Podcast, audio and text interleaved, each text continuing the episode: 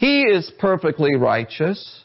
And when we put our faith in Christ, we're united to Him, God sees us as clothed in the righteousness of Christ, which is a perfect righteousness.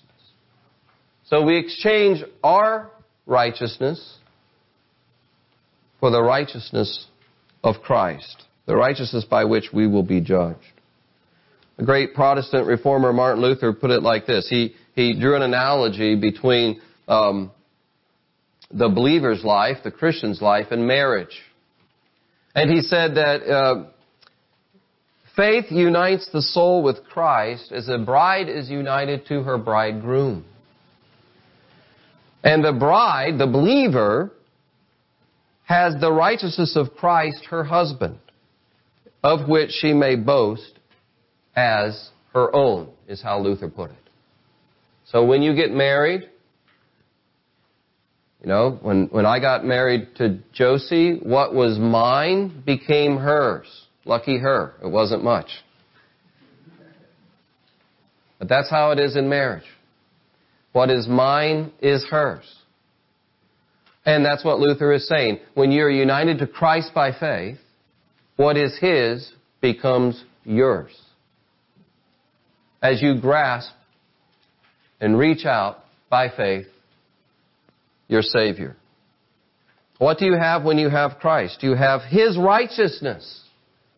You have His righteousness. What else do you have when you have Christ? What do you gain? Well, you have a relationship with Him.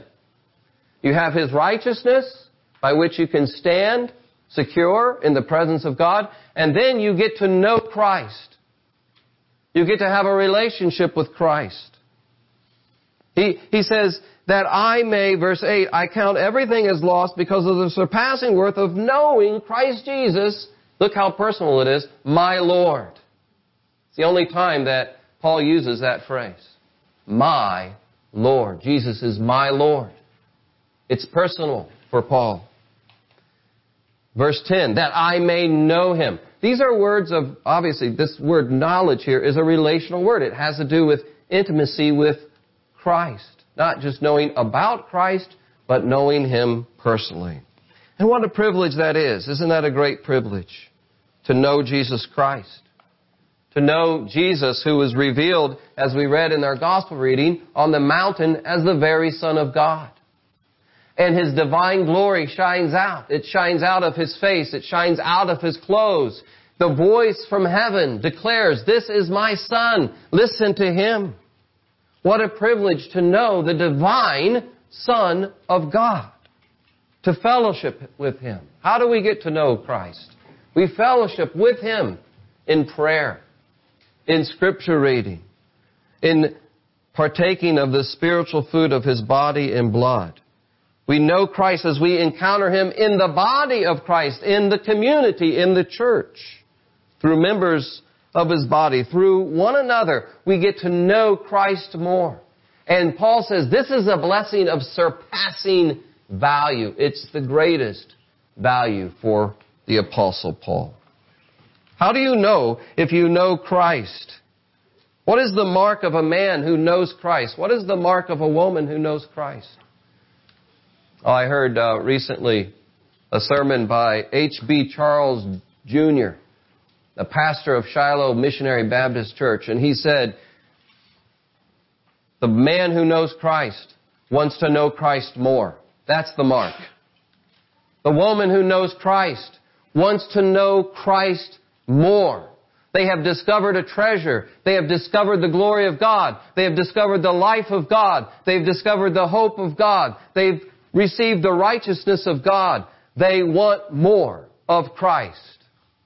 And that's what Paul is saying here. He's not satisfied with what's happened in the past, but he's pressing on to know Christ more.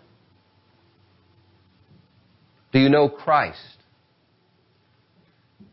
Do you know Christ?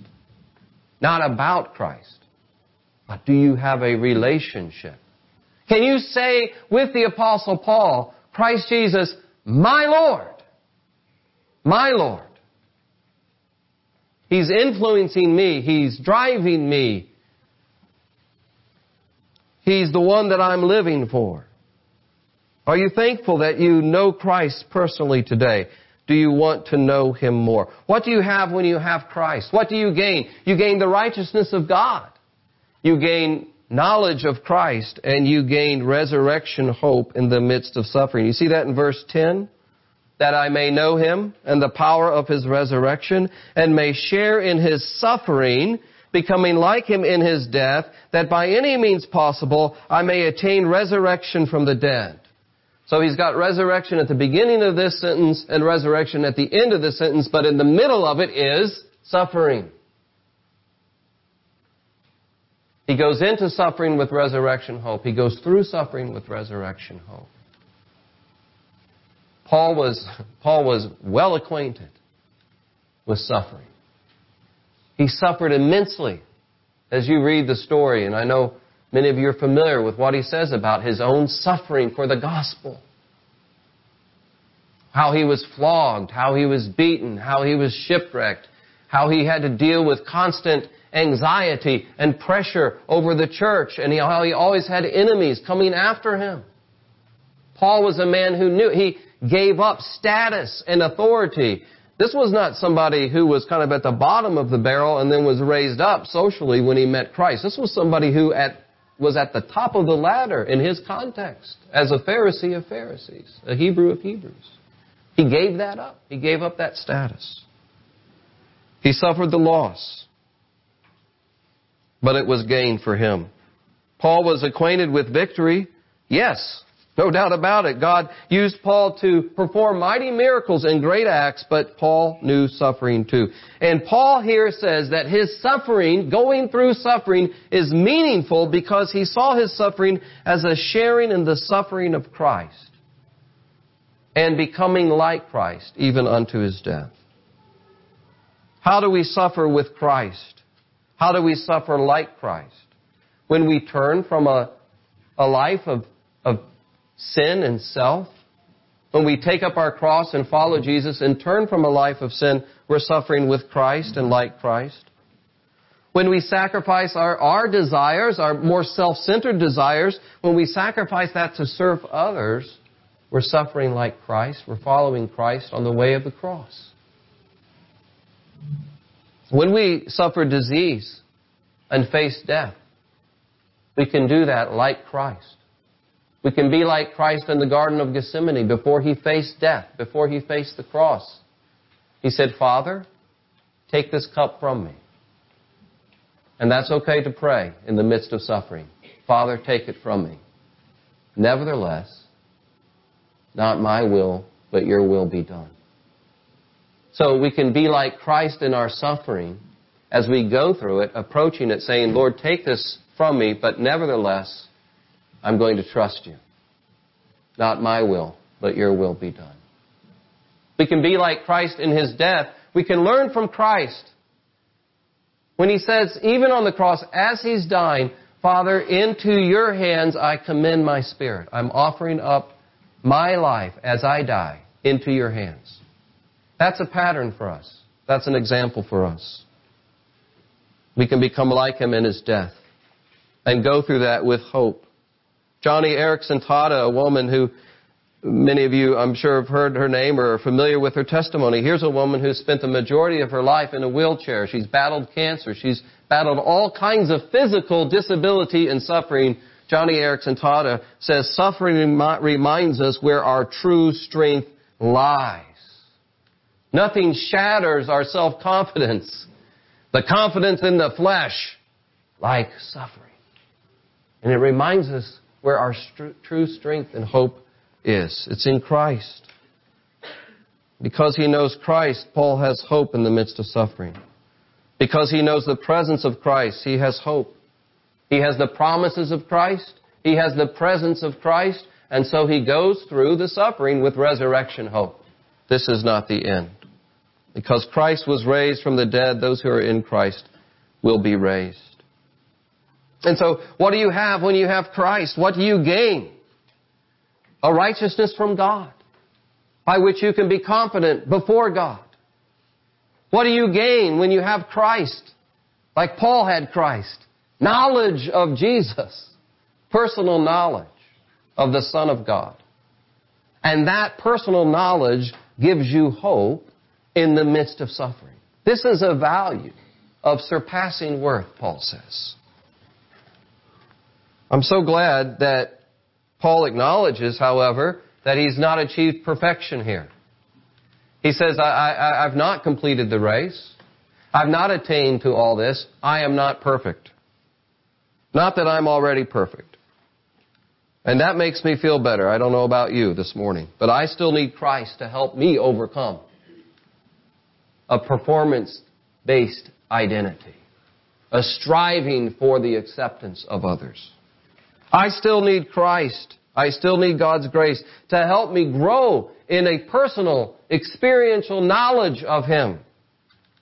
I still need to trust as I go through suffering and difficulty in the resurrection hope that Christ promises. How about you today? Can you say, along with Paul, I'm thankful for what Christ has done for me, but I'm not satisfied? I still need to press on. I still need to press on. I've been, and I'm sure some of you have seen this, this revival that's happening at Asbury. I've been impressed with these college students and now people coming from all over the country and even the world to go to that chapel to encounter the presence of Christ. They're not satisfied with what they've had in the past, but they press on to know Christ more. We need that. We need that in our life. This is a race, and we're to race to the very end of pressing on to know Christ.